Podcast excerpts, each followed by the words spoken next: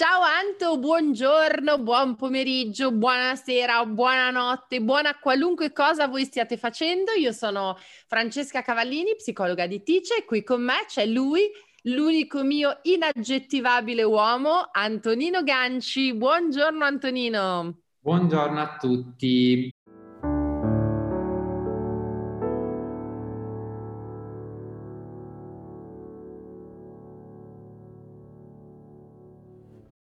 Allora, Franci, tocca a me con le domande a questo giro. Tocca oh, mamma mia, non mi ricordavo. Va bene, anche se sono tuttora un po' depressa, ma mi passerà. Ok. Volevo, a proposito, mi hai suggerito sul piatto d'argento proprio questa domanda. È un po' una domanda un po' più tecnica, ma secondo me interessa a tutti. Spesso ci capita appunto quando abbiamo dei pensieri tristi o dei pensieri um, che ci, che ci preoccupano un po' utilizzare come nome delle patologie. Cioè, se ho dei pensieri tristi, dice, dico che sono depressa. Se ho dei pensieri... Stavo proprio pensando che ho fatto questo errore, non me ne fai passare neanche una. Volevo sapere quanto il parlare di patologia può essere, eh, può aiutare o può eh, etichettare. È un qualcosa di geniale quello che mi hai detto e provo ad analizzarlo. Non ho una risposta, sto facendo un parallelismo con la salute mentale come se uno dicesse ho mal di pancia o subito ho una colica renale. Questo rischia di far sì che una parola, forse utilizzata con troppa semplicità, eh, faccia perdere di valore un po' alla parola stessa e perdere valore per gli altri, no? Perché se io continuo a dire sono depressa, poi la gente mi vede saltellare, però d'altro canto parlare, descrivere i propri stati raccontandoli eh, in modo più circo, circonciso non è giusto, però circostanziato.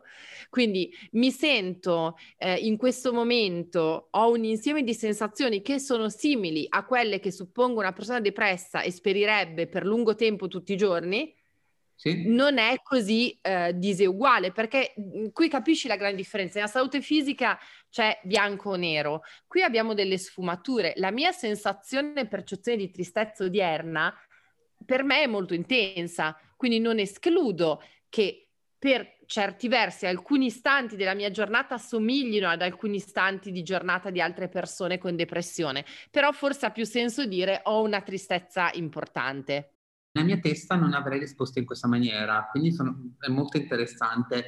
Come avresti risposto? Penso che la diatriba sia da un far perdere di importanza al far perdere di importanza alla patologia, quindi a quello che è un disturbo che fa soffrire la gente, dall'altra parte invece togliere delle barriere che rendono queste, eh, le persone che, che, hanno queste difficoltà le rendono eh, diverse, le rendono non socialmente adeguate, quindi in realtà parlare di depressione può aiutare.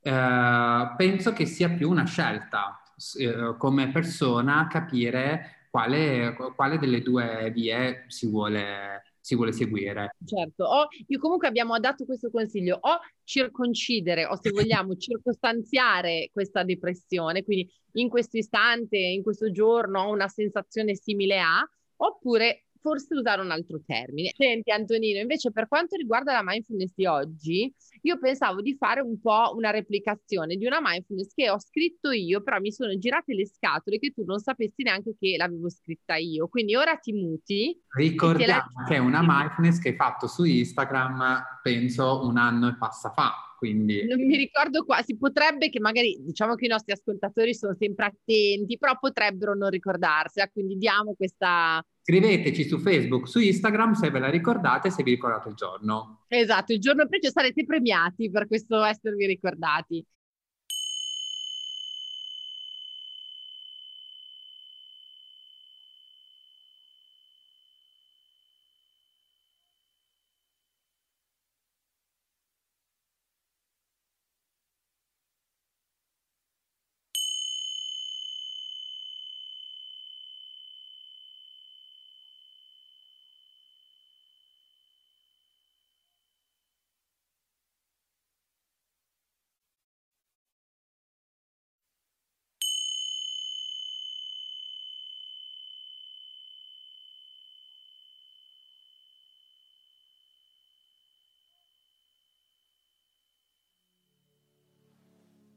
Come dicevo poco fa, di solito le mindfulness che faccio io sono sempre dei, dei racconti che fanno un po' pensare, ma il gioco di questa mindfulness non è tanto stare coi pensieri, ma è accorgerci dei nostri pensieri, accorgerci di come storie, parole, racconti, eventi, di come quello che accade intorno a noi ci sollecita centinaia di migliaia di pensieri che ci fanno scordare il presente che stiamo vivendo. E questo non è né giusto né sbagliato nel momento in cui ce ne rendiamo conto.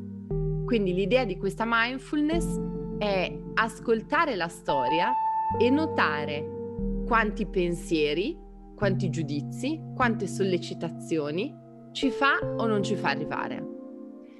Vuol dire che magari mentre l'ascoltate qualcuno penserà io sono quello, io sono quest'altro, anch'io l'ho provato oppure non l'ho provato e sarà pressoché impossibile non pensare a nulla. Quindi l'idea è notare come un evento, come il racconto di una storia ci fa avere dei pensieri. Metterci come persone che stanno ascoltando una storia e guardando i pensieri che questa storia sollecita, come se avessimo quattro occhi, due che guardano la storia e due che guardano i pensieri che questa storia sollecita. Quindi adesso chiedo a ciascuno di voi di assumere una posizione comoda ma dignitosa e che ci consenta di ascoltare una storia. Qualcuno di voi, come faccio spesso io, può camminare o svolgere azioni semplici invece qualcun altro può restare seduto, fermo e se preferisce anche chiudere gli occhi.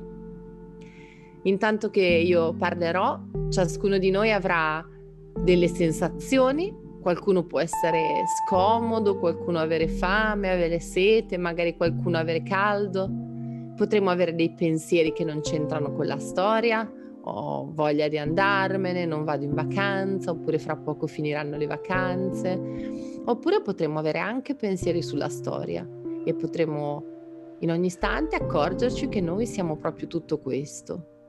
Siamo persone che ascoltano, intanto che ascoltano provano sensazioni, intanto che ascoltano e pensano a quello che ascoltano hanno altri pensieri. E l'esercizio di questi minuti è solo provare con tanti occhi a guardare tutti noi. La storia che vi racconto si intitola Albero. Un bambino o una bambina, potete immaginarlo come preferite, viveva con la sua famiglia in un villaggio, nel mezzo di un meraviglioso bosco. In quel villaggio era usanza che i genitori aiutassero i bambini a scegliere il loro albero. Ogni bambino poteva scegliere tra 10.000 foto di alberi il suo albero. Quindi c'erano tutte queste foto con immagini meravigliose di altrettanto splendidi alberi. Una volta scelta la foto, l'albero veniva piantato e il bambino iniziava con il supporto della sua famiglia a prendersene cura. Ecco, questo bambino o questa bambina aveva scelto la foto di un albero stupendo. Questa volta lo dico con con serietà era davvero l'albero più bello di tutti e se ne prendeva molta cura impegnandosi, innaffiandolo, mettendo il concime e a volte, visto che la letteratura diceva che era qualcosa di positivo, si metteva anche a parlare con l'albero. Le sere spesso guardava la sua foto, pregustando quel momento in cui l'albero sarebbe finalmente stato perfetto, come nella foto, eh sì, perché era un po' poi l'obiettivo di tutti, no? far crescere i loro alberi belli come in quelle foto e qualcuno sperava anche di, di renderli ancora più belli, perché gli alberi più belli poi diventavano foto, foto che altri potevano usare. Insomma, passate molte primavere, una mattina per la prima volta l'albero era identico alla foto, ma anzi devo dire che forse i suoi colori erano, erano addirittura più belli una gioia immensa riempì quel bambino o quella bambina, che adesso era un uomo oppure una donna. I suoi genitori si compiacevano con lui nel vedere un albero uguale alla più bella foto di un albero al mondo e passarono giorni belli di felicità spensierata. Poi una mattina, insomma, quel bambino o bambina che era diventato uomo oppure donna, si accorse che alcuni rami si erano allungati e l'albero somigliava meno alla foto Era asimmetrico, imperfetto e iniziava a discostarsi dall'immagine che c'era impressa su quella fotografia. Così tagliò i rami, rendendo di nuovo l'albero bello come nella foto. Passarono i giorni e quel bambino, che, oppure una bambina che comunque adesso era un uomo oppure una donna, la sera prima di addormentarsi guardava la foto e si preoccupava per quali rami l'indomani sarebbero stati da tagliare. Quante imperfezioni ci sarebbero state? Ecco, lui o lei aveva perso la voglia di guardare il suo albero. Gli piaceva molto di più la foto. La foto era bella e sempre uguale. E quel maledetto albero continuava a cambiare. Alcuni rami si seccavano e altri, dopo essere stati tagliati, crescevano storti o diversi da come erano prima di essere accorciati. Una notte, dopo molte notti, io non so bene cosa è capitato, però si narra che successe qualcosa, ma non so cosa. Fatto sta che la mattina seguente il bambino, che adesso era un uomo, portò con sé una macchina fotografica. Sapete di quelle che stampano immediatamente la foto, insomma, Polaroid o qualcosa di simile, mi pare che si chiamino? Ecco, scattò una foto del suo albero e il giorno dopo ne scattò un'altra e il giorno dopo ancora un'altra. E ogni giorno la nuova foto somigliava al nuovo albero e ogni giorno era una felicità fresca. Quando quel bambino, che era stato un uomo, diventò anziano, guardò tutte le fotografie, tutte le Polaroid che aveva scattato e capì in quell'istante perché in quel paese, nel bosco, facevano scegliere le fotografie. Senza la prima foto non avrebbe scattato le altre. E adesso ognuno di noi coi pensieri che sono stati sollecitati da questa storia, oppure con i giudizi che ci siamo dati perché non abbiamo avuto i pensieri che avremmo immaginato di dover avere, oppure semplicemente con il piacere di aver ascoltato una storia, con questa consapevolezza, col pensiero di noi che pensiamo, che siamo nello stesso tempo persone sedute o in piedi che hanno delle sensazioni nel loro corpo e nello stesso momento ascoltano, nello stesso momento pensano, possiamo tornare a fare le attività che stavamo facendo e a risalutare me e Antonino Ganci.